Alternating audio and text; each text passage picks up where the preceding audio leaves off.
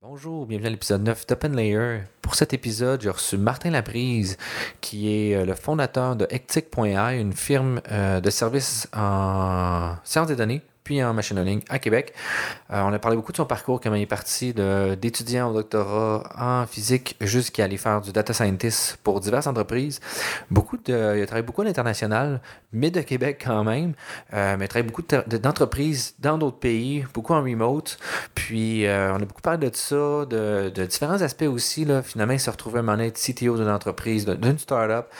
Comment dealer finalement avec les décisions informatiques importantes. Euh, quelqu'un d'extrêmement, ça fait très longtemps qu'il fait ça euh, avec le parcours. C'était vraiment extrêmement intéressant. Beaucoup de choses euh, qui ont sorti d'intéressantes de ça. Puis, si vous êtes intéressé par ce qu'il fait aussi, il faut aller voir directement là, ectic.ai. présentement, il travaille beaucoup de Québec, ils ont un petit bureau. C'est vraiment intéressant. On, a fait ça dans ces bureaux, là, dans, fait, dans le bureau de, de Co-Sharing Space, là, qui était, j'ai oublié le nom par contre, mais quelque part là, sur Chemin Sainte-Foy. C'était vraiment intéressant. Puis, euh, si vous avez d'autres questions, des commentaires sur le podcast, sur euh, quel invité je vais recevoir, comme je dis, je n'ai pas de, de, m'écrire. Puis, euh, comme vous avez probablement vu, j'ai commencé à afficher d'avance les, personnes que je reçois pour essayer d'avoir des questions. C'est des choses intéressantes que vous aimeriez demander. Parce que pour la plupart des questions, moi, je vais vraiment juste avec le flow de la discussion. Donc, j'essaie d'intégrer vos questions au fur et à mesure qu'on vous m'en donner. Puis ça sort des choses vraiment intéressantes de ça. Puis sinon, j'aimerais remercier mes commanditaires, l'Agile, le Spla, l'Allier et Dotlayer qui me supportent dans mes activités. Les du podcast, là, du podcast depuis le début. Puis si vous avez d'autres commentaires, comme je dis, je n'ai pas de m'écrire. Si euh, quelque chose d'autre que vous pensez que je devrais rajouter, si euh, d'autres choses que j'aurais faire, allez-y, je suis vraiment ouvert à ça, puis ça va me faire plaisir de discuter de ça avec vous. Puis sinon, ben, je vous souhaite une bonne écoute. Tout de suite, Martin Labrie. Euh, faire court, Là, tu vas chez Ectic AI. c'est ça. Puis, avant ça, tu as plus fait euh, de la physique. Oui, c'est ça. Moi, dans le fond, là, on est 2019. Moi, j'ai fini, j'ai fait mon, j'ai commencé mon doc en physique. Je ne me plus des dates, mais mettons, là, euh, longtemps. J'ai fait ça pendant 5-6 ans. Vers la fin de mon doc, euh, moi, j'étais plus orienté plus euh, physique expérimentale, physique, analyse numérique, ce genre de trucs-là. OK. Puis, euh, dans le cadre de mon doc, j'avais beaucoup de simulations sur GPU, ce genre de trucs, comment simuler la propagation des impulsions laser dans, dans les fibres optiques, des trucs vraiment spécifiques. Ok, fait beaucoup de la fibre optique, Ouais, c'est ça. Puis, euh, faire les simulations numériques de ça, euh, j'ai l'intention de fouiller, on parlait tantôt, il y a une quantité industrielle, c'est possible, tant quand tu viens. Donc, euh, j'avais développé des codes sur GPU, donc tout l'aspect calcul numérique, ça m'intéressait énormément. Mais c'était une époque qui était avant avant la vague de data science. Tu es un scientifique ou tu es un programmeur. Tu es un des deux, tu n'es pas, les deux. Là, mais ça m'a toujours intéressé. c'est plus d'approbation quasiment CUDA, là, finalement. Ouais, c'était vraiment ça. Il n'y avait pas de fin bon couteau, là. Non, c'était CUDA, c'était pas CUDA direct. Puis, euh, vers la fin de mon doc, j'ai commencé à parler du monde euh, avec une startup en Californie qui s'appelait à l'époque, qui s'appelait encore Brightscope. Eux, ce qu'ils faisaient, c'était des. Euh, c'était des, euh, ils mettaient des ratings sur les 401 key plans. Le, aux États-Unis, le 401 key plan, c'est un peu l'équivalent du REER au Québec. Okay. chaque compagnie a son fonds, euh, son fonds d'investissement pour la, pour la, la retraite des employés. Donc, les gens ils posent leur argent ensemble, puis ils investissent dans des fonds mutuels, puis ça prend de la valeur, puis les gens prennent la retraite. Mais c'est vraiment isolé à une seule, seule entreprise. Oui, exact. Tandis que maintenant, nous c'est plus une approche comme collective avec une banque. Exact. Il y a des ben, c'est ma compréhension, comme, parce que moi, j'étais vraiment sur l'aspect plus humain calcul numérique, là, donc c'est ma compréhension sur okay. des choses. du produit, là. C'est ça. Mais eux, eux, dans le fond, ce qu'ils faisaient, c'est qu'ils c'était vraiment intéressant, c'est que euh, une des particularités des 401 Key Plans aux États-Unis, c'est que les gens sont obligés de faire des déclarations papier de, leur, euh, de tous les détails de leur, de leur fonds de pension et de leur 401 Key Plan. Il faut qu'ils soumettent ça au euh, bureau d'Orlaver des États-Unis. Puis c'est, euh, c'est quand même assez opaque comme, comme données, mais les, les propriétaires de Brightscope, ce qu'ils ont fait, c'est qu'ils ont fait une demande d'accès à l'information, puis ils sont allés chercher les papiers, puis ils ont okay. scraper les papiers. Puis, bref, il y avait toutes les données relatives à toutes les foreign key plans aux États-Unis.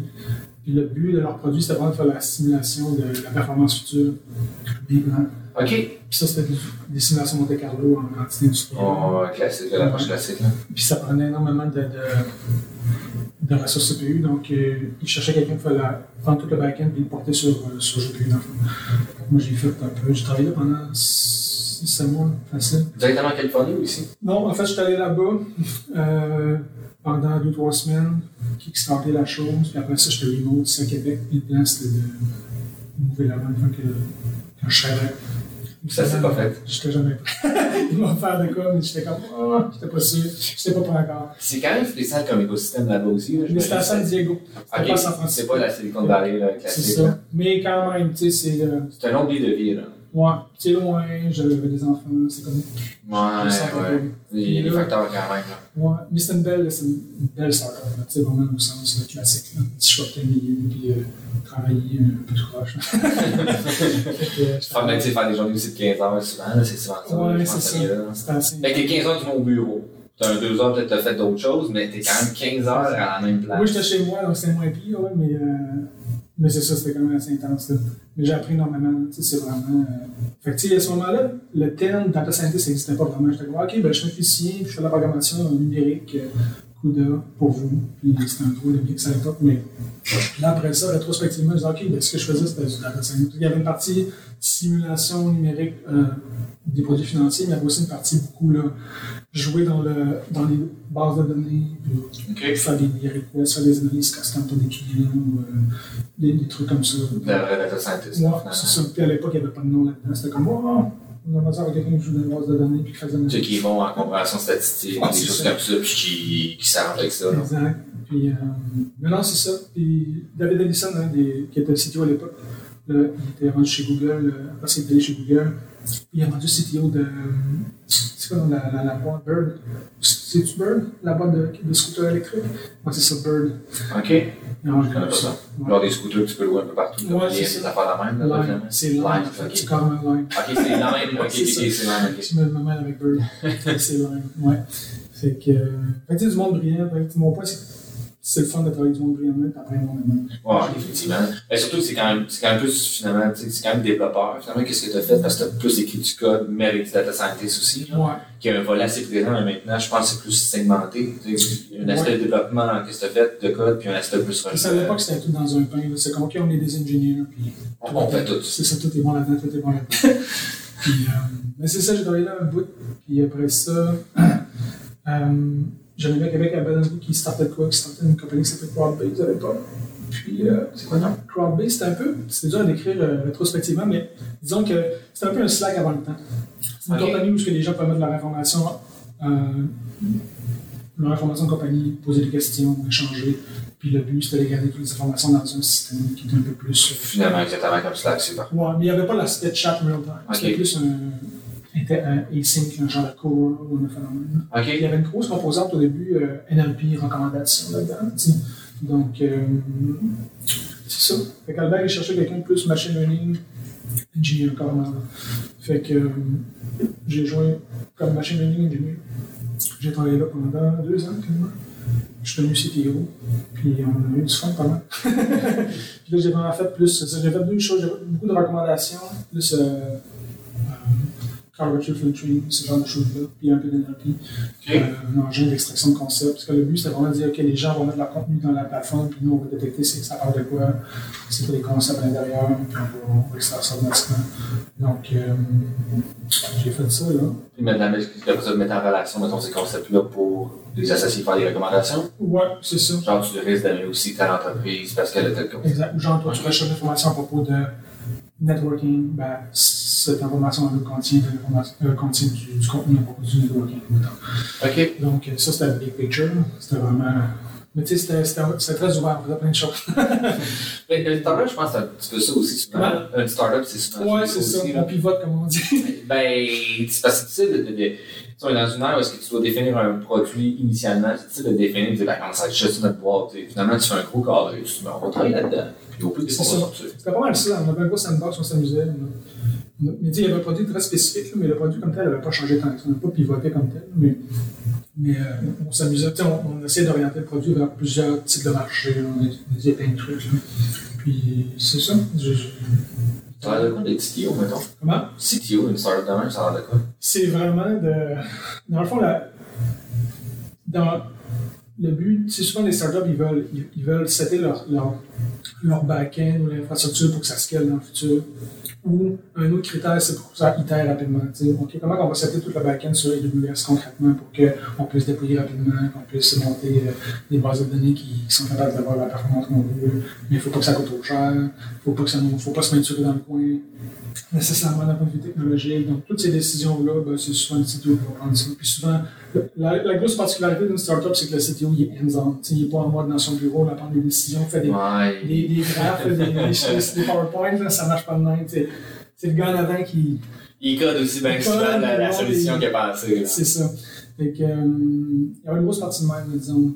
Ce que je faisais plus, c'est l'aspect data science sur euh, moi-même, plus l'aspect aussi euh, NLP. Puis, euh, c'est ça, les décisions architecturales du back-end, comme on- Puis aussi les grosses décisions technologiques, comme les modèles qu'on va faire. puis. Donc, euh, c'est ça, j'ai travaillé dans un bon deux ans.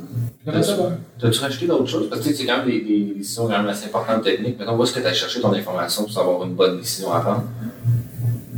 C'était pas mal euh, recherche sur le web. Vraiment, rien de- rien d'exotique, là, vraiment.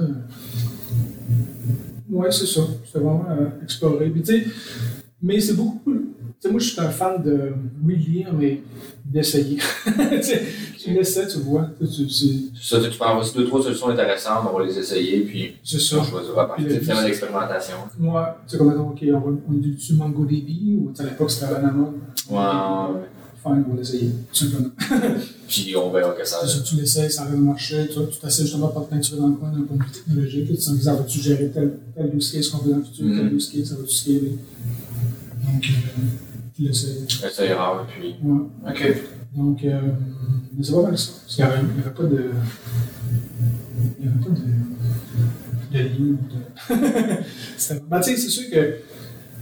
Je dis ça avec un, avec un. Je suis biaisé dans le sens que moi, j'avais étudié quand même pas mal. là. Tu sais, Moi, Ouais, j'ai- ça. quand même une expérience de, de, de lecture, savoir où je cherche l'information. Ouais, c'est ça. Tu sais, moi, je considère que les cours, j'en ai suivi assez. Tu sais, J'ai fait plein de cours. Ouais, jusqu'au doctorat, c'est long. là. Ouais, tu sais, t'en as 8 à faire après le bac, mais les 8 sont souvent comme, ben, là, j'en ai jusqu'ici. C'est ça. C'est ça, pour mon doc, justement, pour revenir à mon doc, j'avais mis ça sur pause.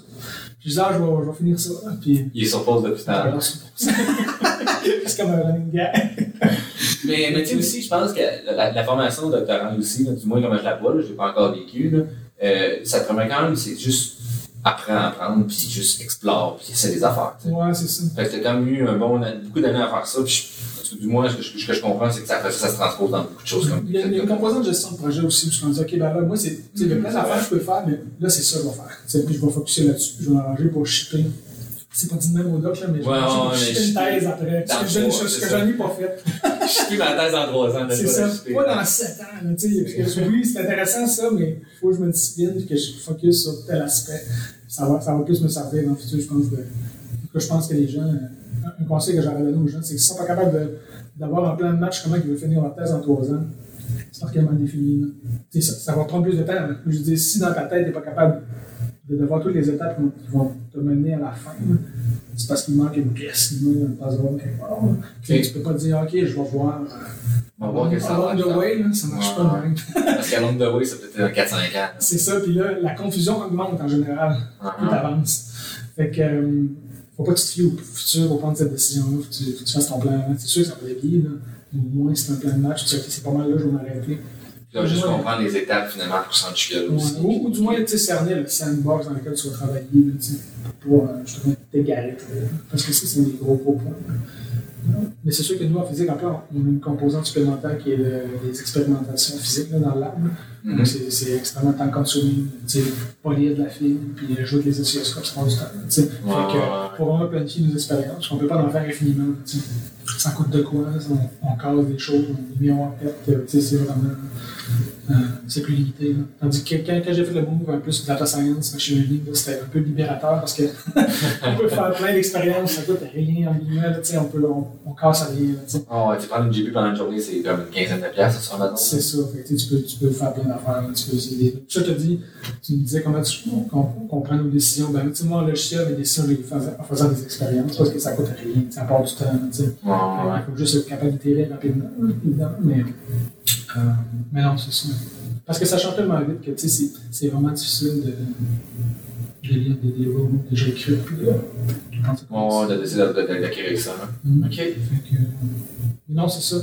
Fait que euh, j'ai travaillé chez Cloudbase un, un bon deux ans. Vers la fin, on avait l'engin que j'avais développé qui, se- qui est un peu l'engin l'engin de la vie pour extraire des concepts de- du texte. Par exemple, j'ai un article sur euh, Pauline Marois.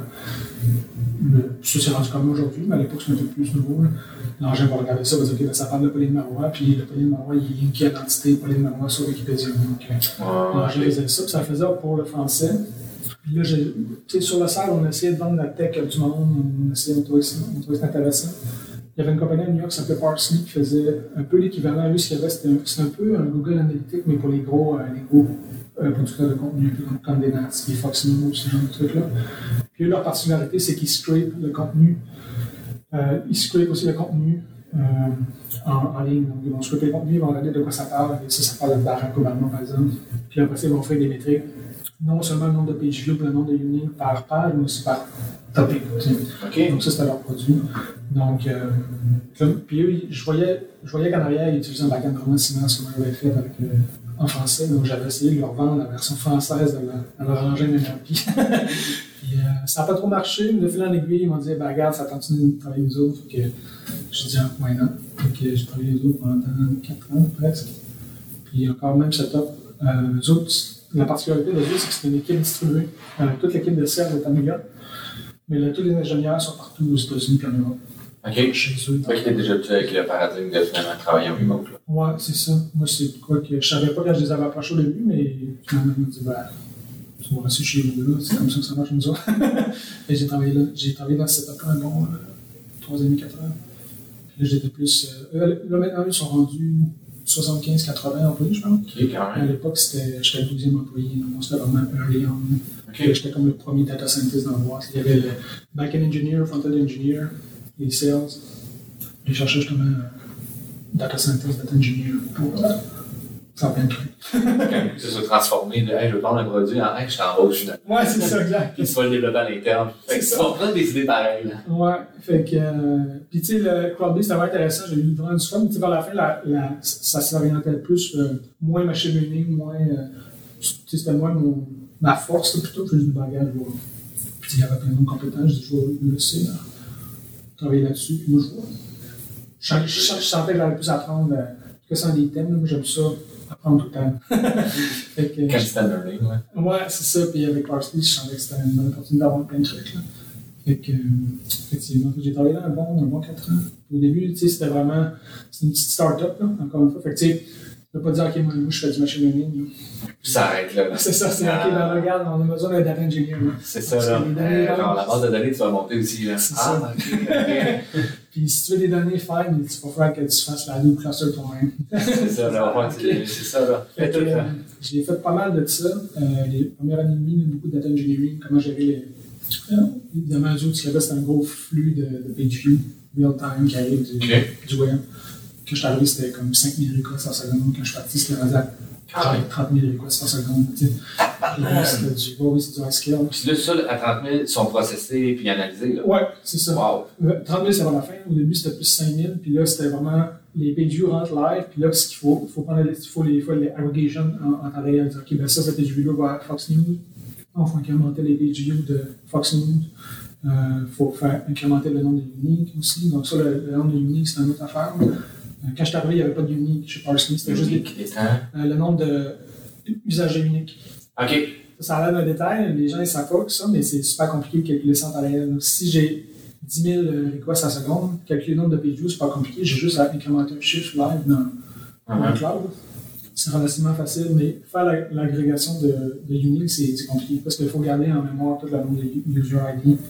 Dire, OK. OK, celui-là, on l'a jamais vu, donc il Là, faut que tu passes dans une liste constamment de plus en plus longue. Ouais, de- c'est ça. Puis là, si tu veux faire, OK, ben là, tu dis, OK, j'ai un million de uniques pour tel site, c'est quoi le breakdown par article, euh, par, par article?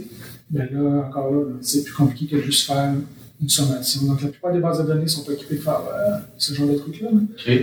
Donc, euh, mes premiers mandats là-bas, c'est de faire le, back-end des uniques, justement. Puis comment, mettons, on implémente ce genre de, de, de problématique-là? C'est une bonne question. Il y a ce qu'on appelle des, euh, des méthodes- Il y a des méthodes genre hyperloglog. C'est des méthodes approximatives pour calculer le nombre de uniques sur un stream. Donc, euh, puis c'est purement statistique. Là. C'est au lieu de. Parce que la version naïve de calculer un nombre de uniques, ça va dire, OK, ben regarde, je, reçois un UID, je le mets dans un set en Python, par exemple. Genre, Puis, euh, je regarde si le unique est dans le set. S'il n'est pas dans le set, je remets mon nom de ou je score le set. Mais c'est vraiment naïf parce que la- la- le set va grossir infiniment. Ah, en ok. mémoire. Puis après ça, si je veux faire, si je veux comparer le nombre de unique entre deux articles, euh, là, c'est vraiment compliqué parce qu'il faut, que je- faut que je store le set au complet dans l'ordre de. Non, ça ne scale pas partout. Donc, euh, puis le Hyperloglog, c'est une solution super, euh, super ingénieuse pour ça. Donc, j'en vais pas dans les détails, mais typiquement, tu regardes, euh, tu, tu vas hacher le UID, puis tu vas, tu vas compter le nombre de fois que tu vas voir des séquences de zéro consécutives. Donc, Dans le hash. dans le hash. Ouais. OK. Puis euh, le rational en arrière de ça, c'est que si moi je flippe un coin, par exemple, euh, je, je, excusez, là, ici, je, je, je, tire au sort avec un, un, un 26 sous, euh, je vais avoir des zéros, je vais avoir des 1, pile ou face.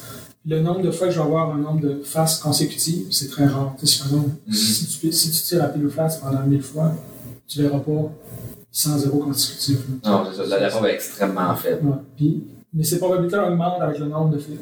Donc, plus je flippe longtemps, plus je risque d'avoir des séquences de zéro élevées. Donc, euh, toute la, la, la, la, la méthode Hyperloglog est basée sur ce concept-là. OK. Donc, c'est vraiment résumé très, très, très rapidement, mais c'est vraiment élégant. Puis, on peut, on peut définir l'Hyperloglog d'une façon où ce que, euh, on dit, OK, ben, regarde, c'est ça, il va prendre une, il va prendre une dimension finie en mémoire, puis il va, il va approximer le nombre de uniques dans le backend avec une, avec une erreur de 3% ou 4% ou 10%. On peut le définir à l'avance, Ok. puis ça va c'était la grosseur du Hyperloglog puis la, la, sa vitesse euh, d'exécution. OK, OK, OK. Ça, ça scale euh, presque infiniment. Puis aujourd'hui, euh, dans Elasticsearch, BigQuery, tout, il y a toujours une fonction de approximate unique. là. C'est Mhm. basé sur l'Hyperlog. là. OK. Mais à l'époque, ça n'existait pas. Donc, il fallait il le faire nous-mêmes. Puis, euh, moi, je l'ai fait moi-même, puis on l'a implémenté dans mon beau début. Puis ça a été notre backend pendant deux ans comme ça. Je suis encore move à Elasticsearch. Il l'avait déjà implémenté, il Ouais. l'avait rapidement. Moi, ok, tout, bien, fait. Mais c'est ça. Donc, tu sais, ça, ça illustre le fait que, tu oui, euh, il y avait du, du machine learning, des affaires intéressantes à faire, mais tu sais, des fois, il y a des problèmes super concrets. Bon, c'est plus mathématique quand même aussi, puis d'application complète. Ouais, puis, euh, fait, j'ai fait ça un bout, puis aussi, il y avait une grosse composante, là, tout le Hadoop cluster, qui était pas, il y avait pas vraiment d'expertise en interne pour faire ça, donc euh, j'ai un peu monté le backend Hadoop à, l'interne. À l'époque, il n'y avait pas de Spark, ces choses-là, c'était en plus euh, Hadoop, puis Apache Spark, puis euh, Apache Pig, puis ce genre d'outils-là. Donc, euh, j'ai fait ça, vraiment bout. Puis aussi, il y avait évidemment là, des analyses plus data science classiques pour des gros clients, comme, des exemple. Ils veulent répondre à des questions vraiment spécifiques avec leurs données, mais ils n'ont pas nécessairement l'expertise en pour le faire. Donc, moi, je faisais plus d'analyses pour eux. tu sais, OK. analyser, OK, euh, c'est quoi, euh, c'est quoi les, euh, les topics les, plus- les, les sujets les plus en demande, c'est quoi les, euh, c'est quoi les, euh, les articles qui, qui ont plus d'impact de dans- sur, le, sur la performance du site en général. Tu sais, plein de trucs comme ça. Euh, donc ça, c'est un aspect. Il y avait aussi un autre aspect de la recommandation, évidemment. Une des particularités de Parsley, c'est que ce qu'ils vont faire, c'est qu'ils vont, ils vont, ils vont traquer le contenu. Ils vont aussi euh, ils vont aussi euh, scraper le contenu, par exemple de Fox News ou Ars Technica, par exemple. Ars Technica, c'était un des clients de, de Parsley. OK. Puis une fois que nous, on, on a le contenu de Ars Technica, ben, on est en mesure de faire la recommandation aux users. Donc, on prend le contenu, on va le digérer, on, on a créé un API parce que. Ars Technica vont dire, OK, ben là, moi j'ai un user, j'aimerais, je lui recommander du contenu, qu'est-ce que tu vas Ah, ok. On crunch ça, on leur donne le résultat. Puis Ok. encore aujourd'hui, je pense que si tu en vas dans le bas de la page de Ars Technica, le, widget de recommandation, c'est est là OK. qui est en arrière de ça. Donc euh, là, c'était du NLP. euh, il y avait plusieurs stratégies. Il y avait du euh, nearest neighbor, ce genre de trucs-là, plus item to item. Puis il y avait aussi des, euh, des stratégies plus tournées autour du user comme tel. Donc on va traquer ce que chacun des users va regarder. Puis on va faire un profil noyé de ce que lui aime. Ouais, puis essayer de faire la recommandation à partir de là. Ouais. Donc ça, c'était vraiment une partie des intéressant. Euh, donc c'est ça. Donc c'était vraiment autour de ces trois grands axes-là. Puis il y avait aussi un, plus une vision à long terme qui était de leverager un peu le, le contenu de l'ensemble du réseau de Parsley qui était, euh, à l'époque, c'était quasiment 500 gros publishers en ligne. Euh, Faire les recommandations entre les champs. non pas nécessairement, mais d'offrir un produit qui, qui, en quelque sorte, donne euh, des trims dans l'ensemble du, du réseau. Puis ces trims-là, on les offre à tout le monde, de façon anonyme, évidemment. Ouais, ouais, ok. Euh, Genre, mettons, euh, dans les 500 publishers, il y en a 350 qui vont dans ce sens-là, ben, on doit vraiment dans les ça, mettons. Mettons, comme présentement, c'est l'élection au Canada, probablement, c'est le jeune le plus présent au Canada. tu sais. Exact. C'est une très bonne analogie parce que les élections, c'est une grosse obsession des publishers. On faisait Oui. soit des analyses custom pour des journalistes, comme par exemple le Wall Street Journal nous demandait, OK, c'est qui entre Donald Trump et euh, euh, Clinton qui, qui a le plus de views sur- Mhm. en général dans la. Puis On faisait des analyses pour eux pour, euh, dans ce sens-là. Donc, de la zone LP, puis savoir OK, chaque article, est-ce que cet article-là parle de, de Donald Trump oui ou non? Est-ce que c'est le même topic oui ou non? Euh, puis après, on pouvait faire un, un breakdown du nombre de views par, par candidat, on fait des analyses dans ce sens-là. Puis, euh, puis ça, c'est vraiment quelque chose qui, est- qui avait beaucoup, beaucoup de, de traction avec les journalistes. Ils aiment, ils aiment ça avoir des données dans le genre.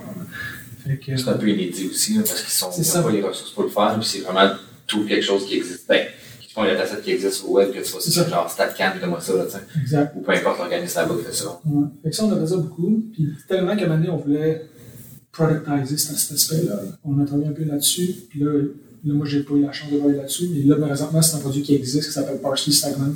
Euh, pas Segment, Parsley Current. Ok. Qui, est, qui est exactement ça. Qui est une espèce d'analyse à, à vol d'oiseau de l'ensemble du réseau Parsley. Qui, qui donne un peu des cues sur c'est quoi que les gens parlent présentement. C'est quoi la C'est quoi qui est trendy, C'est ça. Donc, euh, puis un peu, c'est un peu de rendre ce, ce, ce service-là qu'on faisait pour eux, mais un peu self-serve. Ils font Ok. même, la personne va payer, elle va pouvoir faire des roulements même dans le système. Comme de query la base de données finalement, puis dire, hey, donne-moi donc, genre, fantastique, c'est quel tel test. Non, on veut savoir. Quel statistique avoir tel user, C'est ça, ouais. pas pas le user, mais quel topic, par exemple. Là, par exemple, euh, ça, les élections américaines arrivent, donc là, il y a une grosse composante. Ouais, c'est sûr que, ouais. Il y a un dashboard qui montre que chacun des candidats, c'est quoi le Ok. nombre de PQ. Puis... Parce que ça, c'était une grosse, grosse. Que, justement, à l'époque, à l'époque de Trump, c'était une grosse, grosse obsession des gens. Ils disaient, nous, on le voyait, on était les. On, on le voyait en, en premier lieu dans notre système. Les articles de Trump avaient énormément de PQ. Mais c'était juste un outlier complet. On était un peu confus par rapport à ça, on ne comprenait pas trop. Puis beaucoup plus tard, il y a des analyses qui sont sorties qui ont montré que la couverture médiatique que Trump a bénéficié pendant ses élections 2016 valait des milliards de dollars. Pas, pas que lui a Mettons payé. pour payer ça, genre, Ça, on lui a donné la chose gratuite. C'est ça, il l'a eu gratuitement. Puis le New York Times a fait la, la preuve qu'il a bénéficié de ça énormément dans le cadre de ses élections. Nous, c'est quoi qu'on voyait à même dans, le- dans nos données? C'est à corroborer ça. Oui, on voyait partout. Ben, il y a eu Cambridge Analytica aussi, là, Ouais, finalement, que, tu sais, on, on s'est rendu compte suite à ça que il a pas juste bénéficié, genre, il a quand même payé aussi pour des services d'avoir vraiment, de spotter les gens qui étaient propices à voter, ben, qui étaient certains de voter pour qui, puis ils l'ont, ils ont pigné jusqu'à temps qu'ils changent, qu'ils fassent un vote pour le bon sens selon eux autres, tu sais. Ouais. Qui est quand même, euh, qui est majeur, on l'a vu, comme la puissance du data science level. Mal- mal utilisé. Ben, mal utilisé, mais à un extrême. tu sais, Le premier, ça a été Brexit, là, finalement. Tu sais, Je sais pas si Ben, le premier, les gens ne savent pas, mais Barack Obama a fait ça hein, beaucoup. Dans Le- cette élection? Oui, pas ça. exploiter la, la puissance des, des- des réseaux sociaux, puis faire quasiment la même genre d'analyse de OK, c'est quoi nos segments, comment on peut rejoindre chaque segment, puis utiliser Facebook beaucoup pour faire ça? Puis c'est quoi que- qu'eux-mêmes ont fait beaucoup, là? Mais ils l'ont fait d'une façon peut-être un peu plus modérée, un peu plus critique, là. Ouais, euh, peut-être moins pour aller exploiter les parts des gens, ce genre de trucs-là. Ouais, finalement, que c'est plus fait euh, avec Trump, que c'était beaucoup de la part des gens. Ouais, c'est ça. Tandis que Barack Obama, je pense que c'était plus pour vendre son idée. s'est- Il y, avait une- il y avait quand même une vision plus. Ben là, je ne rentre pas en politique, là, mais je pense que moi, je pense qu'il y avait une vision, puis il essayait plus de vendre sa vision spécifique, et il essayait pas juste de. Plutôt que le mur ou des choses comme ça. Ouais, c'est ça. Donc, euh, mais ça, ça, a vraiment été une des premières équipes qui a- Ok. qui a leveragé ça. Puis les gens, par exemple, les gens qui ont fait le A/B testing pour l'équipe d'Obama, après ça, ils ont créé Optimizely, qui est rendu une plateforme maintenant rendue vraiment connue pour faire du A/B testing. Donc, ils ont appris beaucoup de ça. Puis ils ont, ils ont finalement, ils sont allés à exploiter ce genre de, de, de, de Ouais. commerce là, si on veut. C'est ça. Puis Optimizely, c'est c'est une business coding, puis euh, il y a des- il y a des choses éthiques à faire avec ça. Oui, dé- définitivement, c'est ça. Mais euh, ben, c'est un point, on peut en parler un peu d'éthique. Qu'est-ce que, mettons, ce serait quoi l'approche éthique que tu penses? Puis qu'est-ce qui t'a. T'es t'es d'un premier, on peut dire quand même, que, que tu es là-dedans alors que c'était pas vraiment défini. Qu'est-ce, mettons, qui, au courant de ta carrière, euh, t'a rattaché à une forme d'éthique? Si c'est quelque chose que tu as déjà eu comme réflexion, là, tu sais, je pense que c'est une, ben, question profonde, là. C'est ça. philosophique aussi peut-être. Ouais, ben, j'ai été chanceux parce que dans le fond, quand j'ai travaillé par exemple pour Parsley, euh, Andrew Montalenti, qui était le, le, le CTO, il était vraiment, vraiment euh, quelqu'un avec un fond euh, était vraiment robuste, que je pourrais dire. Il il était pas du genre à prendre un client juste parce que le client payait bien. là. OK. Il y avait des grosses questions. Qu'est-ce qu'on va. Est-ce qu'on va encourager ce genre de publications-là? Parce qu'il y a des publications en ligne un peu merdiques, en a plein. là. Ouais, ouais, il y a le web, c'est n'importe qui veut parler. Là. C'est ça, donc euh, il y en a qui ont de l'argent, donc ils sont à payer pour que tu vas, que tu vas commander etc. Mais, euh, ben, moi, personnellement, c'est jamais des trucs. euh, j'ai jamais eu à prendre des décisions vraiment euh, dures à ce niveau-là. C'était toujours évident. C'était comme. euh, est-ce que moi, c'est ça? Est-ce que moi, ça me tente de, de, de faire ça dans la demi-journée? si la réponse Ah, c'est ok, non, ok. ben, tu sais, c'est.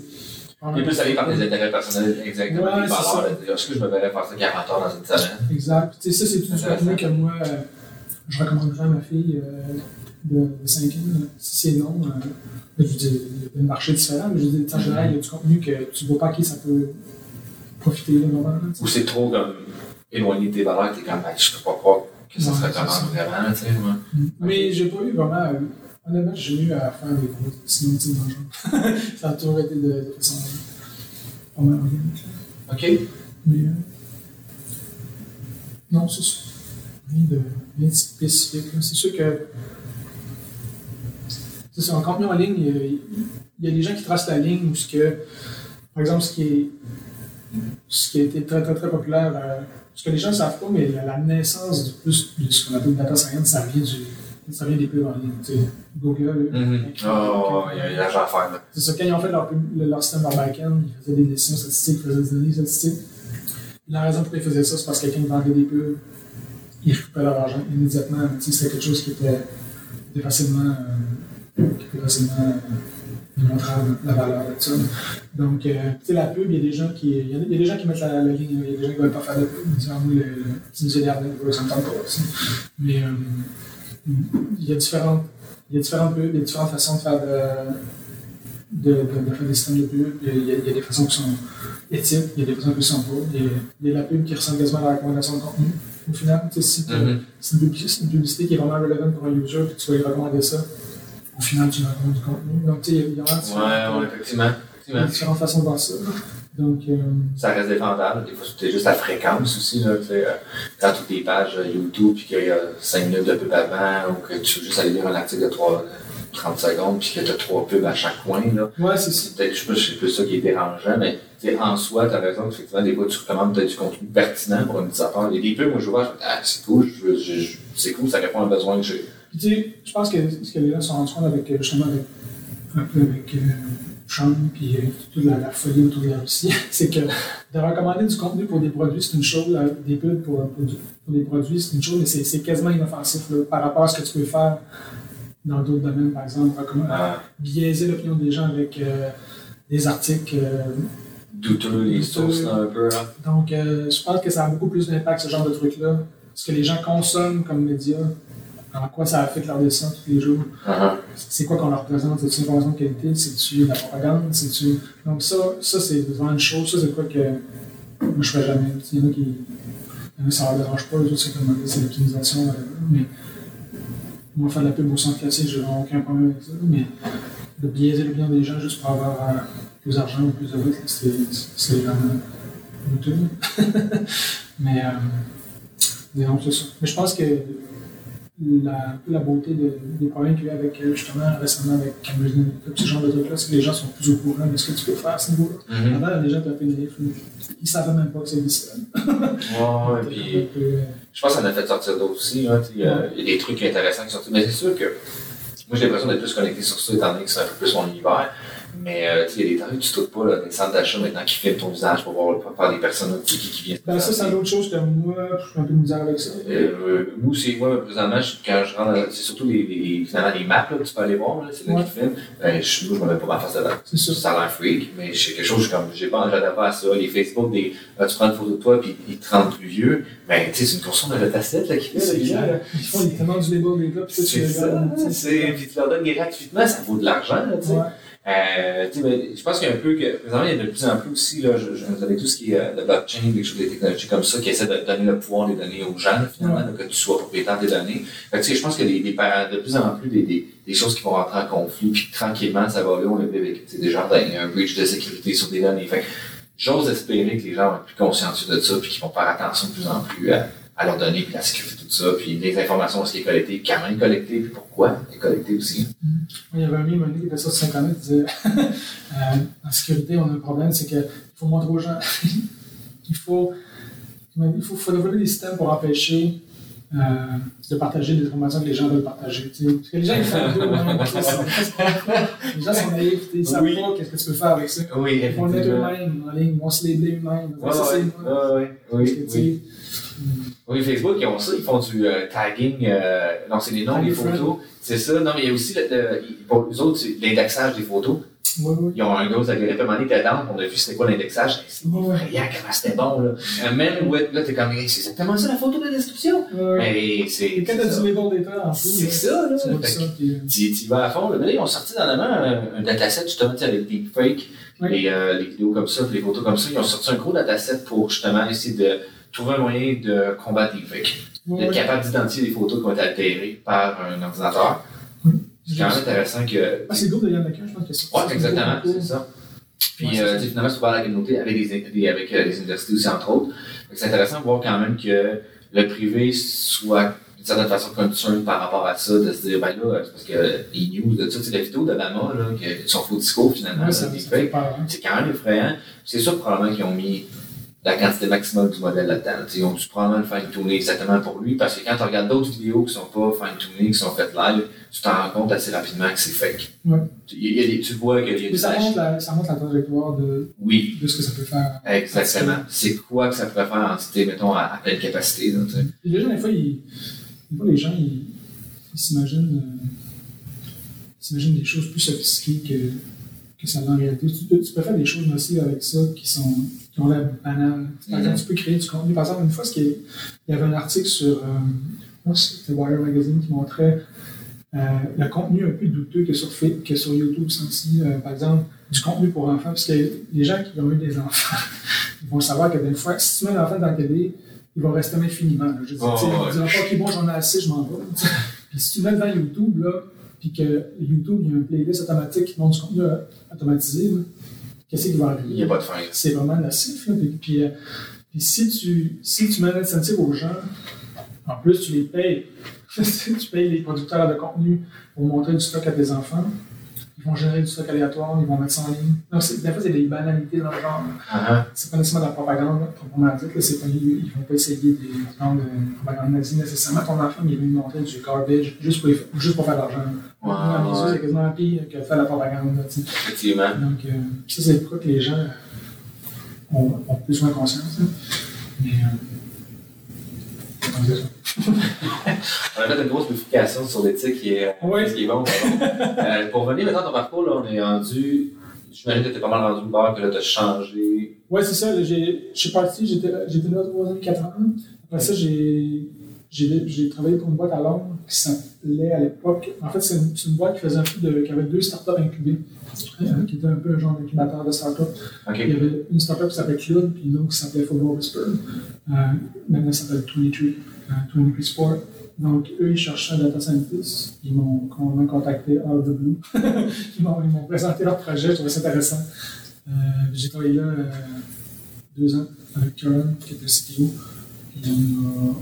A- J'ai fait deux trucs là. J'ai travaillé plus sur l'aspect plus un peu euh, analyse de graphes, euh, analyse de données pour la plateforme Cloud. Une plateforme Cloud, c'était comme une app, ça n'existait plus, c'était une app qui fait un peu du social monitoring pour les gros brands. Par exemple, je m'appelle euh, Volkswagen et je vais monitorer mon brand en ligne pour savoir qu'est-ce qui se passe avec mon brand. Ah, OK, genre, mettons les hashtags sur toutes Ouais, les toutes, les, toutes les mentions de mon brand dans le contenu, dans, les, dans le contenu des articles, dans le contenu des social networks, euh, on ça.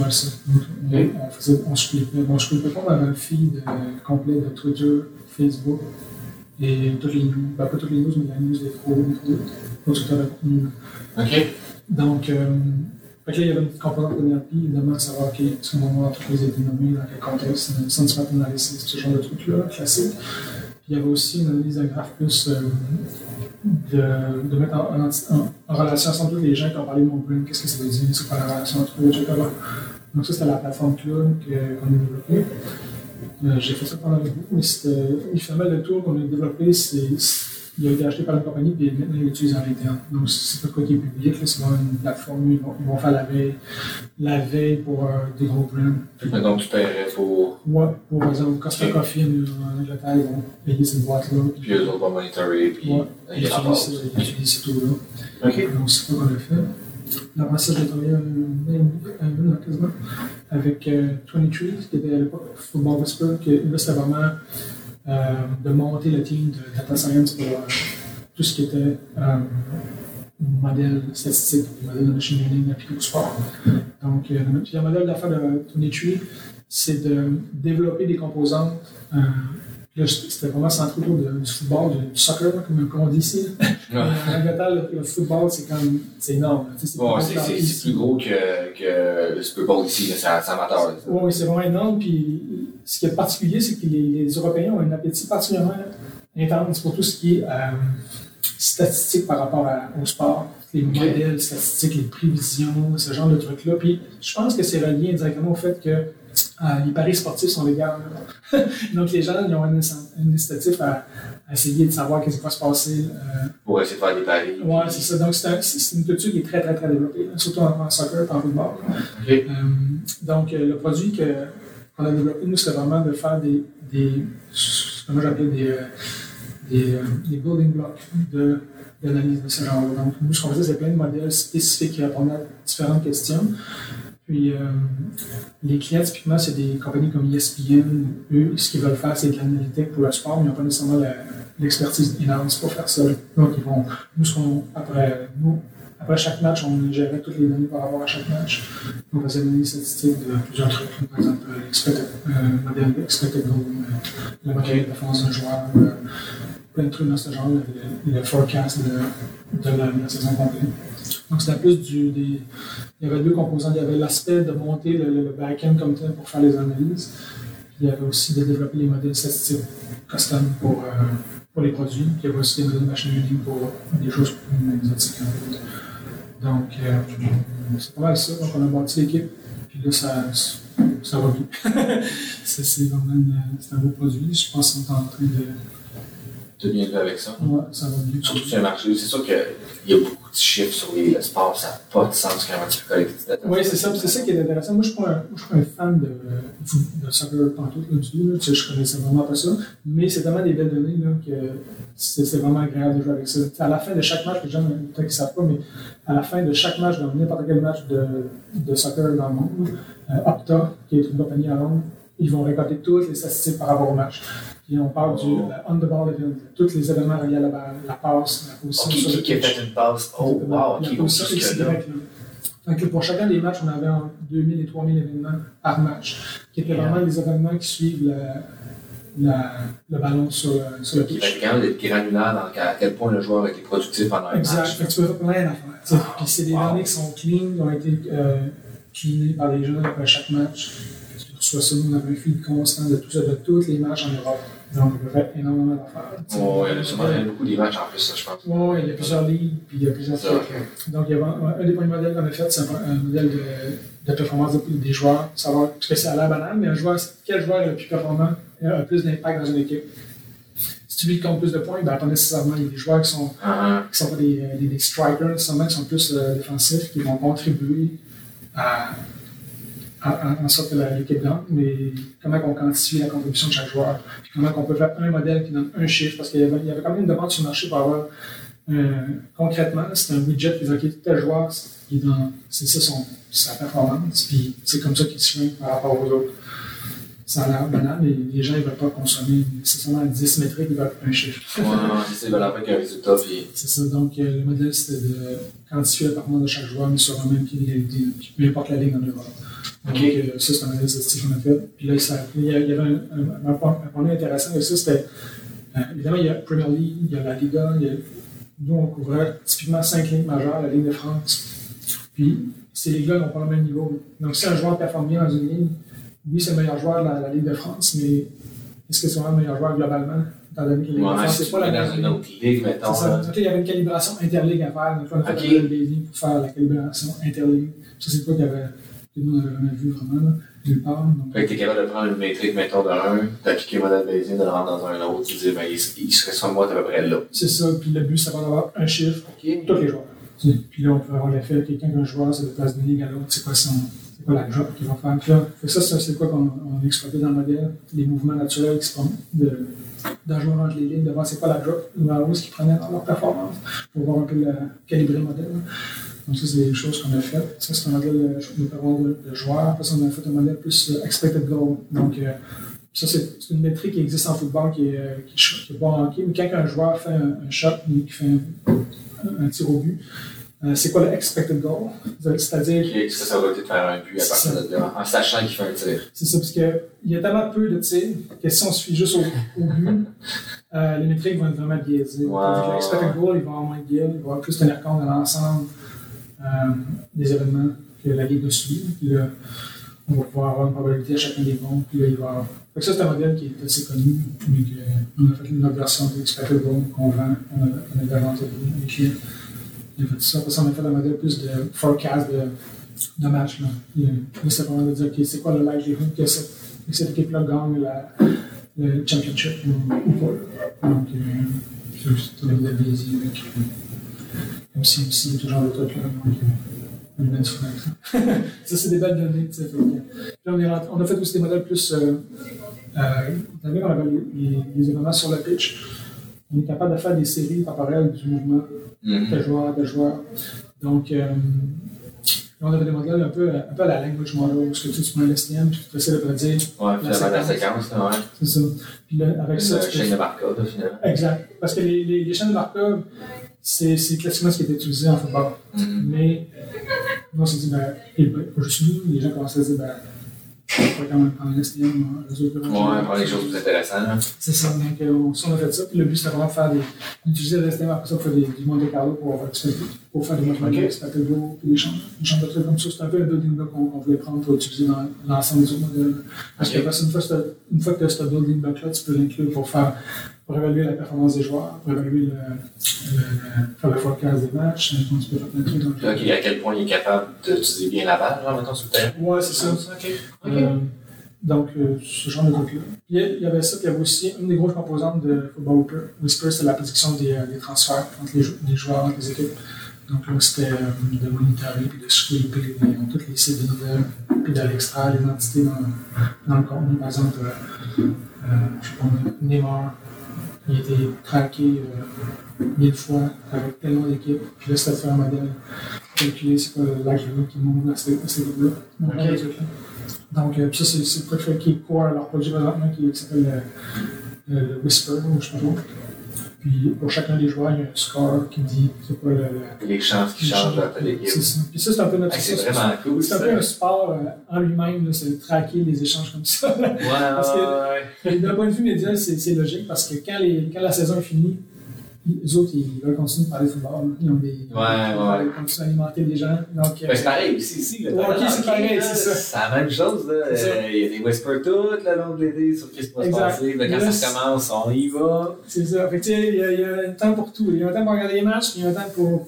Euh, pour Faire de- parler des parler de de qui va bouger du match. C'est. Comment notre équipe va être meilleure pour la prochaine saison ou qu'est-ce que ça prendrait Exact. Fait que, tu sais, le, le- but du produit, c'était vraiment ça, de, de feeder ça. À l'année longue. Tu sais, Ouais. Finalement, c'est intéressant pour euh, les équipes parce que tu peux les solliciter, tu comme finalement augmenter la, la, la, exact. Tout le long de l'année. C'est ça. Donc, euh, non, j'avais ça au but, c'est c'est une belle équipe. Mais euh, c'est ça, là, là, ça nous mène à la création d'équipe il y a deux ans, dans le fond. Euh, j'étais encore à Londres quand je faisais ça. Ben, j'étais physiquement ici, encore une fois, j'étais travaillé équipe distribuée.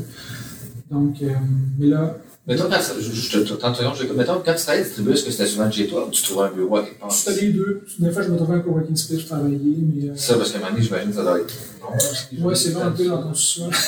Mais tu sais, euh, travailler dans une équipe distribuée, c'est euh, c'est- spécial dans le sens qu'il faut, faut que l'équipe soit bien bâtie pour ça. Puis typiquement, les équipes qui marchent bien comme ça, euh, ils, ont des, des checkpoints à tous les deux jours, il y a des vidéoconférences. Tu sais, tu sens jamais tout seul, tu n'es pas tout seul dans ton bar à faire des C'est trucs. ça, parce qu'à un moment donné, ça peut être, c'est quand même. euh, Mais c'est pas fait pour tout le monde. c'est ça, c'est fun de travailler chez soi, il y a beaucoup d'avantages. Ouais, mais Mais c'est ça, c'est parler à d'autres humains de temps en temps, puis de. Ouais. C'est pas tout le monde qui est capable de gérer gérer leur horaire de façon efficace quand ils sont tous Mhm. dans tout ça. Puis tu sais, c'est purement, c'est c'est inconscient. Tu es moins, t'es moins sollicité par des par tes peers, t'es moins.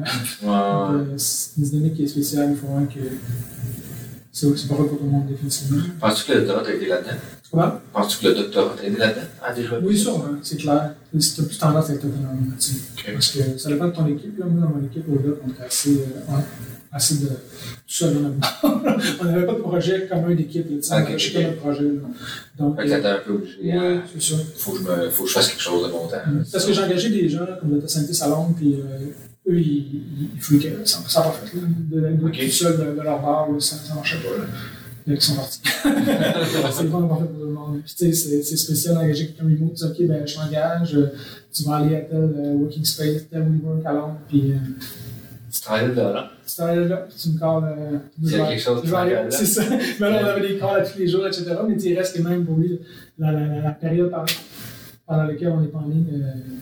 Oh, c'est horaire. là. c'est quand t'arrives dans même de l'entreprise, il y a comme une fidélité, on C'est présente tout le monde. je là, c'est- fais? Là, tu rentres dans le work, t'es comme, ben, salut, ben, moi, je travaille, là, fous ma sais. Ouais. Ouais. Euh, Parsi, c'était pareil. Le, le onboarding, comme on dit, de personnes remote, c'est particulièrement difficile. Il faut, faut que tu fasses euh, beaucoup d'efforts. Tu sais, faut que tu, tu sois présent en ligne avec eux autres. Tu fais, souvent, tu fais. Euh, chez chez Parsi, ce qu'on faisait beaucoup, c'était des retreats. Là. Tous les six mois, on faisait une retraite quelque part. Ok. Aux États-Unis, où on partait, on allait, je sais pas Georgie. C'était Ouais, ok, juste de renforcer l'équipe physiquement Ouais. ensemble pour que quand ils s'en pas en remote, au moins se parler sur un chat, quelque chose, de C'est savoir Puis des. là, on louait une grosse maison Airbnb, puis on faisait un projet pendant une semaine ensemble. Ok, ah, ok, c'est cool. tout. Fait que, tu sais, tu, tu, tu, tu pognes la twist, tu parles aux gens, tu t'apprends à mieux les connaître, par le ligne, c'est plus fluide. c'est- Ouais. Puis euh, avec Londres, c'était pareil, on faisait des retraites aussi en Europe, euh, une fois euh, six mois, par exemple. Non, c'est définitivement pas pour tout le monde. Quel genre de mettons, tu penses que ça prend? Ça prend? Ça les gens, je dirais que y a des avantages, parce que, parce que tu sais, les gens des fois c'est-tu mieux, c'est pas mieux, ben, c'est, pas une question de mieux ou pas, c'est vraiment une question de style. Il y a une affaire que les gens faut qu'ils sachent, c'est que tu sais, tu peux pas, tu peux pas avoir une compagnie qui est moitié-moitié, ça marche pas. Il faut que tu dises que nous, on est remote, on est distribué comme GitHub, comme euh, Euh, je sais pas si ça, mais c'est, ben, je sais pas si ça, ça l'est encore, mais il y a, il y a de Ouais, encore été acheté complètement par Microsoft, ça Ouais, ça peut changer. c'est ça, mais il y a beaucoup de. Pas beaucoup, mais il y a un certain nombre de startups qui sont complètement distribués. Mais il faut, faut que tu fasses le commitment d'être complètement distribué. Tu ne peux pas dire, OK, moi, on a une équipe à New York, là, puis ils se parlent entre eux là, le jour, mais il y en a six autres qui sont remote, là, que vont se sentir hors the loop assez rapidement. ça, ça ne marche pas. Il faut vraiment que le team soit complètement distribué. Puis, puis l'avantage que ça a, c'est que toutes les communications se font en ligne, euh, tout est documenté, tout est.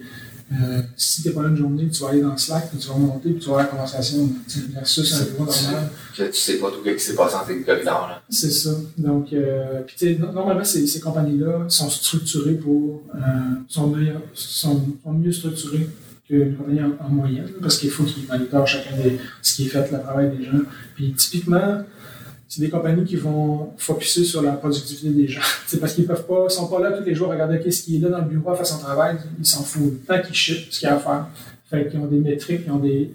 Ils vont, ils vont faire en sorte que ils vont des performance reviews, des métriques pour, pour voir si, euh, si tu fais ta job, tout simplement. Oh, tu travailles pas vrai, C'est ça. ton 40 heures, finalement. Puis, puis tu sais, l'avantage, l'avantage, ce qu'il y en a, c'est que toi, tu peux travailler, typiquement, tu es moins déconcentré, tu peux focuser sur ton problème de façon beaucoup plus intense. Tu es tout seul dans, ton cours, une space ou dans ton sous-sol, à focuser sur ton truc. Puis une fois ou deux jours, tu vas avoir un, une vidéoconférence pour parler de ce que tu as fait, mais ça va être un moment bien défini dans l'horaire. Ça va pas quelqu'un qui va te déranger à toutes les, toutes les Ouais. 45 minutes pour te poser une question, ça va être vraiment spécifique. Là.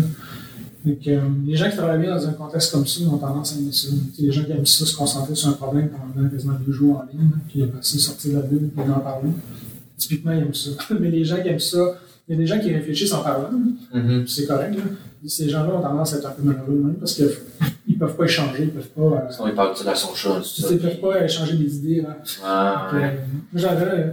Ben, ça dépend. J'avais un data scientist à Londres qui était comme ça, puis euh, à toutes les 45 minutes ou deux, trois fois par jour, on avait un puis on échangeait. Donc, on, prend l'habitude de ces vite. Ok.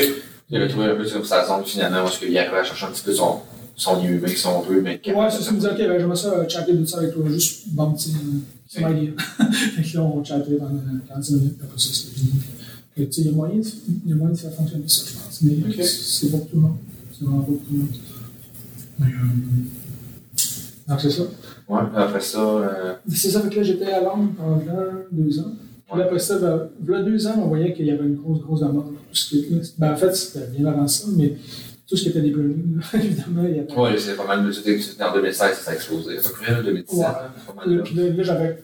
Moi, j'ai toujours eu des demandes pour des projets spécifiques. Tu veux-tu nous aider à faire ça en consultation? Puis j'en faisais un peu, mais tu sais, quand tu travailles pour une startup, tu peux pas tant faire de la consultation vraiment. Tu fait que j'en faisais un peu pour aider, mais euh, c'était pas vraiment réaliste de, de faire ça.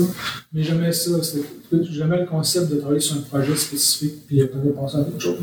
Mhm. Puis, euh, puis là, deux ans, ben, ça, en janvier, ça fait deux ans, là, on est plus un an et demi.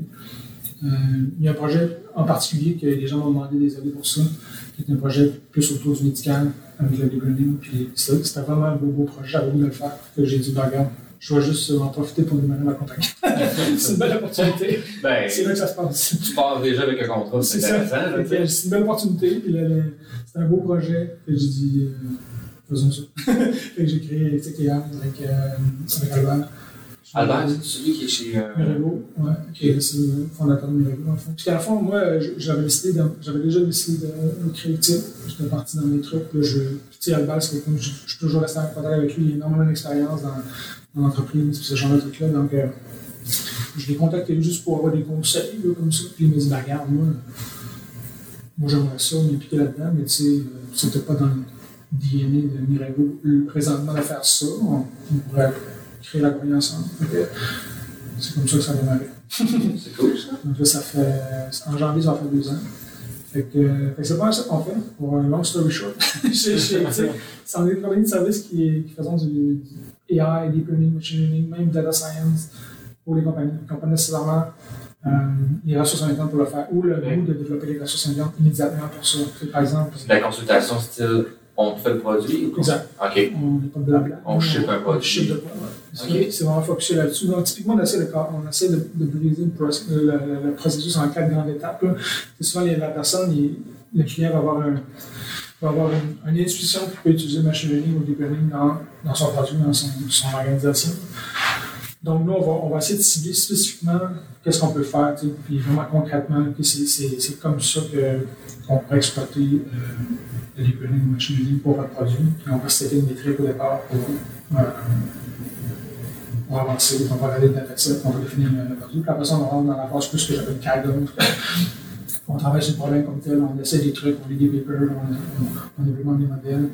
Puis après ça, il y a la phase plus euh, caractérisation. Comment le modèle va se comporter of sample euh, une fois qu'il va être déployé dans, dans le monde réel. Puis ça, on a quand même pas mal d'efforts là-dedans à caractériser vraiment bien comment il va se produire avec des métriques précises. des OK, ça, finalement, c'est capable de, de, de mettre en production. Ouais, bah, ça, la mise en production. Ça, c'est avant la mise en production. C'est vraiment Ok. le le modèle avec les données. Euh, validation de test classique, là, mais de façon. Parce que des fois, ça a l'air banal, mais c'est une, étape qui est, euh, pas évidente à faire. C'est pas clair, des fois, qu'est-ce qui est of sample et qu'est-ce qui l'est pas. Par exemple, un cas typique qu'on avait une fois, c'était une compagnie qui faisait des, euh, des détecteurs d'arythmie cardiaque. Euh, donc, on a développé un modèle pour eux pour détecter les arythmies cardiaques. Puis on a rendu compte que le modèle performait par exemple à 99 J'ai ok, intéressant. C'est quand même beaucoup, là, 99 C'est ça. Actuellement, il y a un petit warning sign. On fait pas d'à côté. C'est ça, là. fait que là, euh, pour se douche un petit peu, évidemment, on avait fait notre euh, cross-validation, random split, etc. Jusqu'à là qu'on se rend compte que dans le fond, dans le dataset, il y avait plusieurs, il y avait par exemple un nombre fini de, de patients, mais il y avait plusieurs records pour, un même patient. Donc au final, on faisait la cross-validation, mais c'était pas la vraie cross-validation parce que Parce que c'est souvent le même patient. c'est ça. Donc, tu sais, ça- ça a l'air banal vu après le, le after the fact comme ça, mais des fois, c'est- pas clair qu'est-ce qui est hors sample, qu'est-ce qui est l'époque. Donc, des fois, les, les clients, c'est pas lui-même comment valider son modèle. Il n'y a pas de métrique, il c'est quoi qui ou il n'est pas conscient non plus de, de c'est quoi, genre faire du bon sampling de data. C'est ça. Fait que là, il faut, faut faire un peu d'éducation, puis il faut voir avec lui.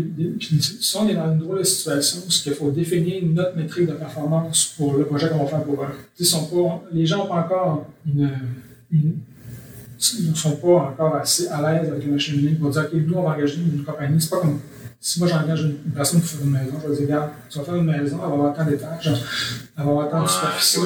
c'est ça que je vais regarder. Puis si tu me chips ça, je vais être content. Dans la machine unique, c'est pas ça. Les gens t'approchent, il y a un problème. Puis ils sont même pas en mesure de donner la métrique sur laquelle ils vont t'évaluer. Il faut que tu les assistes là-dedans. Tu les dis, ben, regarde, c'est ça que tu devrais. Je veux quelque chose. C'est ça que tu devrais expecter de nous. On va faire un modèle, il faudrait que cette métrique-là, il faudrait qu'elle soit meilleure que le baseline model qu'on va définir au départ. Par exemple, un modèle basic que vous avez déjà ou euh, une méthode heuristique. Elle a déjà un accuracy de 82 ben, notre modèle devrait mieux se comporter que ça. On vous conseille de nous mesurer avec cette métrique-là. Ils vont dire, OK, fine, ça a de l'allure. On, OK. on va avancer comme ça. Ça peut aussi prendre par la main le client. Ouais, L'emmener à comprendre qu'est-ce que vous faites aussi, puis de- qu'il y ait moins de- d'incompréhension des deux côtés. Ben, surtout de son côté aussi, sur qu'est-ce que vous faites. ça. Puis, souvent, la plupart du temps, là, je dirais à 90%, c'est des gens qui veulent faire, qui, qui nous approchent pour qu'on qu'on démarre le- l'effort de machine learning dans leur compagnie, mais c'est pas, ils veulent, ils veulent, comment on dit en anglais, le owner à long terme, ils veulent le faire eux-mêmes. Donc, ça, ça, ça sous-entend comme une partie de transfert de connaissances et d'éducation.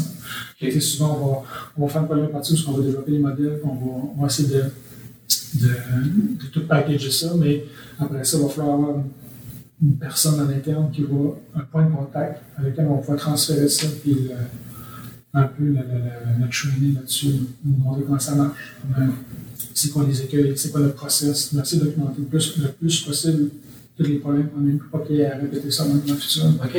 Fait que euh, c'est pas une partie qui est euh, nécessairement la plus sexy, comme on dit, mais euh, c'est super important. Les clients, c'est c'est principalement ça qui leur concern principal. Parce que juste en train d'avoir euh, à nous donner ça pendant Ben, 10 ans, ben, En tout cas, à comprendre, en plus, je pense pas non plus de faire ça, que vous de faire ça pendant Ben non, c'est ça. Nous, nous, on veut faire un projet intéressant, l'amener à bien, puis passer à l'autre. Tu Puis d'être capable, tu de finalement planter des graines que d'autres puissent continuer à faire leurs affaires. C'est sûr que les projets peuvent être, peuvent être assez longs. Des fois, c'est- on a des projets, par exemple, ça fait. tu On peut faire un- on essaie de casser le projet en plusieurs phases, mais toutes les phases ensemble, des fois, ça peut prendre euh, un an, même deux. là, tu sais. OK. Parce que des fois, on ne veut pas rusher les choses trop non plus. On veut prendre Ouais. le temps de faire un modèle, leur donner ça, ils essaient ça de leur bord. OK, euh, telle chose marche plus ou moins bien. On fait une phase qu'on on, on essaie de modifier euh, la. Et la dernière phase, vraiment la dernière étape que tantôt j'ai peu skippé, c'est vraiment la mise en production. Puis C'est quoi qu'on essaie de. On essaie de mettre plus d'emphase là-dessus parce qu'on se rend compte que c'est un gros, gros problème. Tu sais, c'est vraiment là que ça choque la plupart du temps. Les- souvent, les compagnies vont avoir une team d'ingénieurs ils vont dire, OK, ben, on fait du machine learning. ils vont engager des gens de la data scientist machine learning. Ils vont développer leur affaire. Puis là, la mise en production, là, le gap entre les deux, ça, c'est extrêmement difficile. C'est quoi qui va, va souvent choquer? Tu sais, comment, comment, comment intégrer les deux ensemble? Comment, Ouais.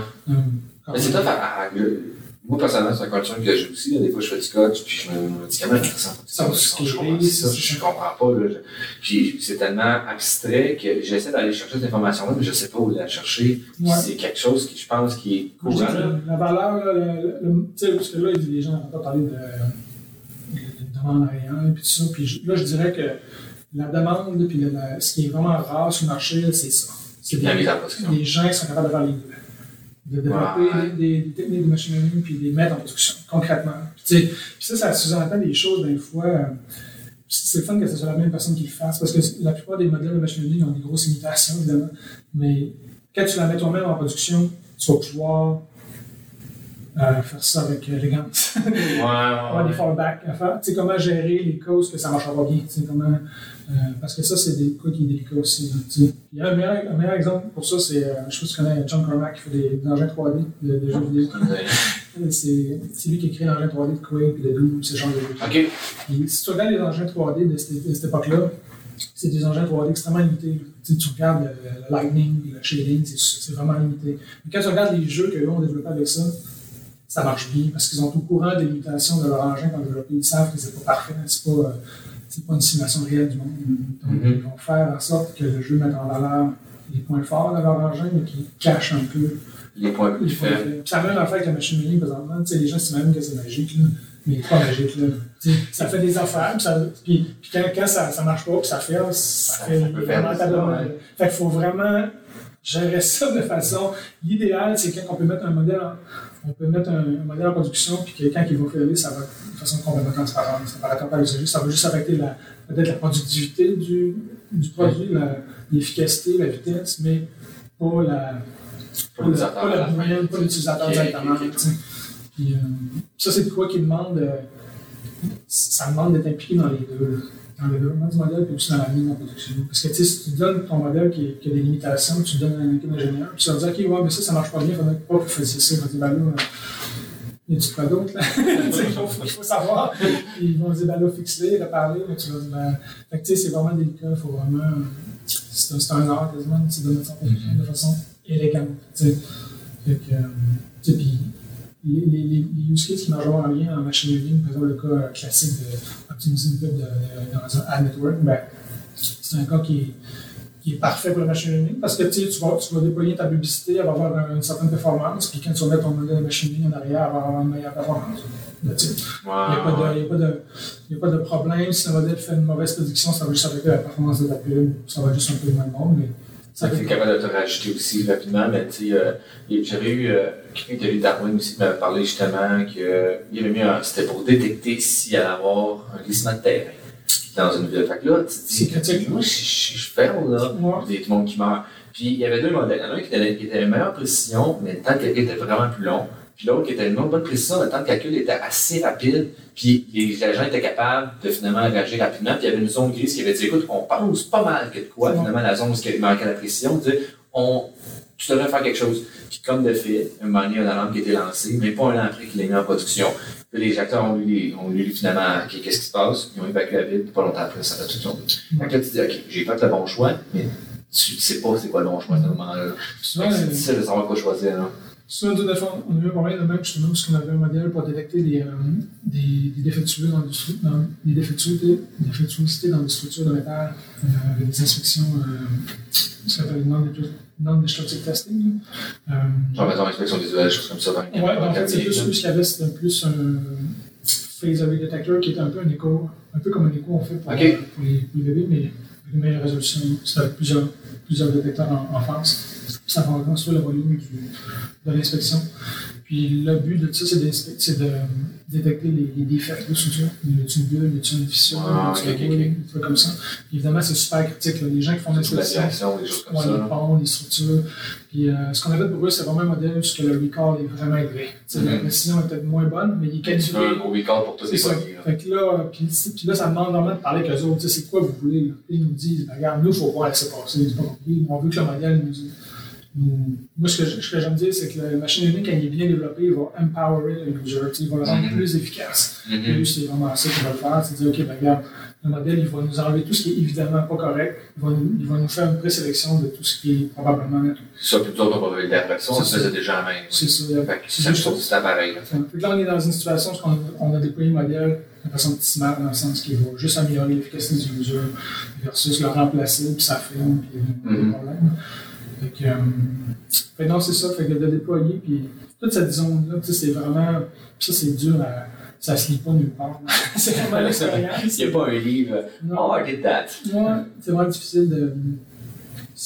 Fait que ça, je pense que la valeur quand même. Ça, c'est une grosse composante qu'on fait. Fait que ça, c'est pas mal. Qu'est-ce que vous pensez faire dans les prochaines années? Travailler un peu là-dessus, puis vous réfléchir du moins à cette problématique-là, puis essayer de trouver. Tu sais, nous, on est spécialisé- on n'est pas spécialisé, on, on fait de la vision, euh, on fait du NLP un peu comme on a besoin, on fait time series, tu sais, on, on, tou- on fait tout, touche à tout. Par exemple, on fait du, plus d'analyse de, de graphes avec deep learning. Donc, tu sais, on, on- on utilise plein de tech, ça dépend des, des projets. Mais euh, c'est. On- puis, fait, que, typiquement, c'est pas mal ça notre, vision. Moi, en fait, ma vision pour Activity c'était vraiment de faire une team intéressante pour les projets de la. C'était vraiment ça. Ok, Ça sous-entend d'avoir un certain bassin de, de gens intéressants pour puis aller- l'expertise varie aussi. là. ouais, puis faire des projets intéressants. Parce que je suis seul dans ça, ben, quand même, je peux faire. Oui, Fait que, euh, effectivement. fait que c'est vraiment ça le but de la compagnie. La vision, c'est ça. Puis évidemment, la vision, c'est de. C'est vraiment d'aider les compagnies à déployer les machines learning dans leur compagnie. Ça, c'est notre vision comme plus euh, à l'externe, à l'externe, mais notre, notre, euh, notre vision numéro 2 pour la compagnie, c'est vraiment de, de faire une team intéressante, faire des projets intéressants. Puis qu'on ait du fun à travailler. C'est ça, c'est vraiment critique. Là, de, Ok. Fait que euh, c'est vraiment ça notre, notre, euh, notre objectif. C'est sûr qu'on a aussi des objectifs plus secondaires, de développer des outils à l'interne qu'on va peut-être mettre en, Comme des frameworks, des choses. Ouais, ou des, des trucs qu'on peut revendre, ou licence, mettre en licence, ou un peu, euh, comme on dit, productizing certaines expériences qu'on a faites pour pas avoir à refaire toujours et toujours la même affaire. Ouais, un peu comme Neuraxis, peut-être que tu connais. Ouais, ouais, ils ont fait un truc. C'est un framework de time series. Ouais. Il y a Poutine aussi, là, qui euh, finalement nous autres, qu'est-ce qu'on fait au Graal, qui Ouais. pour euh, expérimenter, genre faire un expériment, puis tu fais tout dedans, puis finalement, dans le 40 minutes de code, t'en as 3-4, puis il y a une couple d'affaires qui est abstrait. là. C'est ça. Parce que nous, il y a, il y a une grosse. euh, on, fait, on fait un peu de, de tout. Fait que c'est sûr que quand on approche un domaine, on a tendance à lire là-dessus, puis se documenter, puis il y a une grosse euh, learning curve là, tu sais, pour en- Ouais, gérer le maximum d'affaires. Fait tu sais, c'est le fun de pouvoir dire, OK, ben là, ça, on le contrôle, on va essayer de le packager pour pouvoir le réutiliser plus tard. Mm. Ça, c'est quoi qu'on essaie de faire aussi présentement. Tu fais beaucoup en temps de travailler? Oui, on va avoir Python, TensorFlow, PyTorch, les deux. Euh, Dépendant des humeurs. Ouais, ben, ça dépend des projets. Comme là, c'est, on fait un projet qui est plus euh, euh, Graph Conversion Network, qui est plus euh, analyse de graphes avec des plugins. Puis ça, il s'avère que tous les frameworks de- software, par exemple, qui est sont, en, sont en Torch. C'est en Torch? Ben, tout ce qui est PyTorch Geometric, euh, DGL, toutes les. Typiquement, euh, l'analyse de graphes. Là, je parle pas du graph computing. là. Ok, Je ok, juste, ok, par exemple, si, dans, dans le cas, ce qu'on fait, par exemple, on a du contenu, on a des, des users qui interagissent sur le contenu, puis ce qu'on veut, c'est faire de la segmentation des users. Donc, ce qu'on a au final, c'est un gros graphe de users et d'items qui sont connectés ensemble. Puis, il y a des, il y a des modèles comme GraphSage, puis des GCM, Ok. puis des trucs comme ça. Être capable de, de faire des recommandations entre les users, mettons, ou Ouais, ça. ensemble, ok. C'est ça. Puis, euh, donc, tous ces, ces modèles, tous les modèles, presque, euh, je dirais même 100% des, des papers, leur code est en Torch. C'est ça que c'est en Torch, on ouais, c'est pas de de travailler en Torch. puis- Git clone, puis on, on apprend Torch. On commence ça, c'est ça. Mais ça marche vraiment bien. là. Euh, C'est un, c'est un bel outil, on a bien ça, so far. Ouais, non, il y a- Torch fait quand même bien, c'est juste des fois, c'est. Tu sais, plus t'as des couches, des fois, c'est des faire monter des erreurs qui est difficile, puis ils ont beaucoup de versions, ils ont essayé de changer des choses, fait que des fois, la doc est un petit peu euh, Mm. pas très agréable à lire, Torch surtout. Là. Mais comme moi, TensorFlow 2.0, j'ai beaucoup d'espoir avec ça. J'ai- Ouais, ils ont vraiment fait un euh, gros, euh, gros changement, là, un gros changement de cap, là, ce que j'ai compris. Là. Ouais. J'ai jamais essayé TensorFlow, mais euh, je, je regarde ça de loin, puis juste mon lab est tout en PyTorch, fait qu'on est tout là-dessus. Mais je Ben, un des grosses limitations historiques de TensorFlow, c'est qu'il n'y avait pas de eager mode. Donc, en Torch, le eager mode. Tu sais, les gens en Torch, ils ne savent pas c'est quoi parce que c'est de facto. Là. Puis le fait que je peux prendre mes données, les envoyer dans mon modèle pour regarder de quoi ils ont l'air à la fin.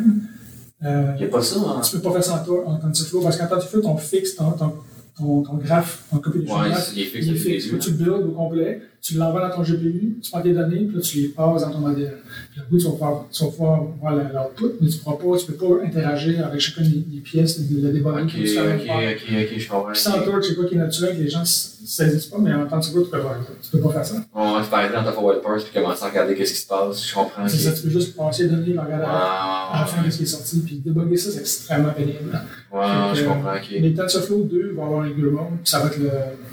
Yes, ok. Par défaut, il va en mode Eager. Ok. Fait que, euh, parce que le- aller chercher le gradient dans un, dans un compilation graph fixe, c'est facile. Là. Oui. Donc, historiquement, qui ont fait comme ça. Mais avec Torch, on a la notion de Region Tape qui, était, qui est vraiment populaire. C'est parce que tu peux builder ton graphe dynamiquement dans ton notebook, tu fais, tu fais des opérations, puis à la fin, lui, il va dire Ok, ben, que j'aille le gradient à telle place, il va, aller en arrière. Il va, Uh-huh. il va, il va backtracker, comme on dit, pour aller chercher le gradient. Donc, euh, ça va ça moderne de faire les choses. Puis TensorFlow, euh, TensorFlow, Et est en train de vers ça. TensorFlow, ça va dans ça aussi. Ok. Fait que, euh, que, les deux ont l'air de converger pas mal à la même place, honnêtement. Puis tu sais, quand tu regardes le- les PI i11 qui sont en train de mettre dans TensorFlow, qui, qui ont au final les PI de Keras, ben là, il y a une nouvelle API plus Object-Based qui ressemble vraiment à PyTorch. Fait que, les deux s'en vont pas mal. Pas mal dans la même direction. C'est plus avant parce que c'était. Ouais, avant, c'était vraiment orthogonal, là, c'était vraiment difficile de l'un ou l'autre. Mais là, euh, fait que, tu sais, J'imagine que il risque d'avoir un merge, on a faire la même qui va se passer. où, euh, où ils vont, au final, tu vas faire déployer ton modèle dans un ou de façon transparente. C'est ça, ouais. Je sais qu'en X, je ça, là, finalement, qui permet de jamais essayer, là, mais c'est censé être un, une espèce de, de, de fichier que tu es capable de c'est ça. Agnostic, faut chercher agnostic pour être capable de les deux. Ouais. Fait que, euh, tu sais, même le code comme tel, je pense que ça va sortir un peu comme ça. Puis tu sais, les autres frameworks, euh, je sais pas si ça va marcher, le ce genre de trucs-là. Mais Je connais vraiment pas vraiment pour l'instant. Chainer, ce genre de trucs plus exotiques là. Chainer qui est l'ancêtre de Torch au final. Euh, Je connais pas assez euh, tu sais, là, tu donnes des noms que j'ai déjà entendu, mais j'ai mais c'est jamais ça, travaillé il y a avec des gens qui sont vraiment curieux que. Qui en, qui en ont cherché plein. C'est ça. Mais tu sais, au final, je pense que. Puis, puis dans les, dans les, dans les forums, les gens se demandent euh, qu'est-ce que je devrais apprendre pour faire du machine learning? Ils disent, dis TensorFlow, euh, TensorFlow Torch, deux. Le reste, c'est. C'est exotique. c'est ça. Au final, ça fait pas mal de affaire. Ben, euh, merci beaucoup. Euh, la dernière chose que tu voudrais dire, euh, dernière chose intéressante, non? je suis pas mal. euh, Ton livre préféré, mettons, sinon? Mon livre préféré? Euh, en machine learning? ouais, machine learning, puis en d'autres choses, si tu veux aussi? Ben, le, le livre de machine learning de Goodfellow, puis euh, c'est un classique, là. Ouais, ouais. J'aime bien. J'ai pas la prétention de comprendre tout ce qu'il y a dedans, mais j'aime l'avoir. Mais euh, ça, celui, euh, c'est euh, Deep- The Deep Learning Book, je pense. C'est ça, hein, ou Deep Learning? Ouais, je me rappelle juste Comme ça, là, la fin de même, ouais, ouais. Il y a aussi. euh, euh, Il est à lire quand même aussi. Bon, oui, y a des bouts, là, c'est assez aride. C'est ça, des gars. Je sais même pas c'est quoi le fil conducteur de ce chapitre-là, mais euh, ah, yes, que je lis, là.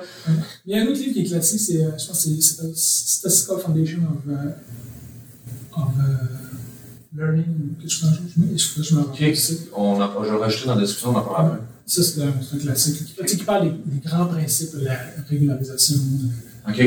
tous les grands. Des choses quand même importantes aussi, là, à prendre en considération. hein. Ouais. Donc, euh, c'est un, livre que j'aime bien. Mais sinon, euh, ouais, ça Ouais, parfait. Merci beaucoup. fait plaisir.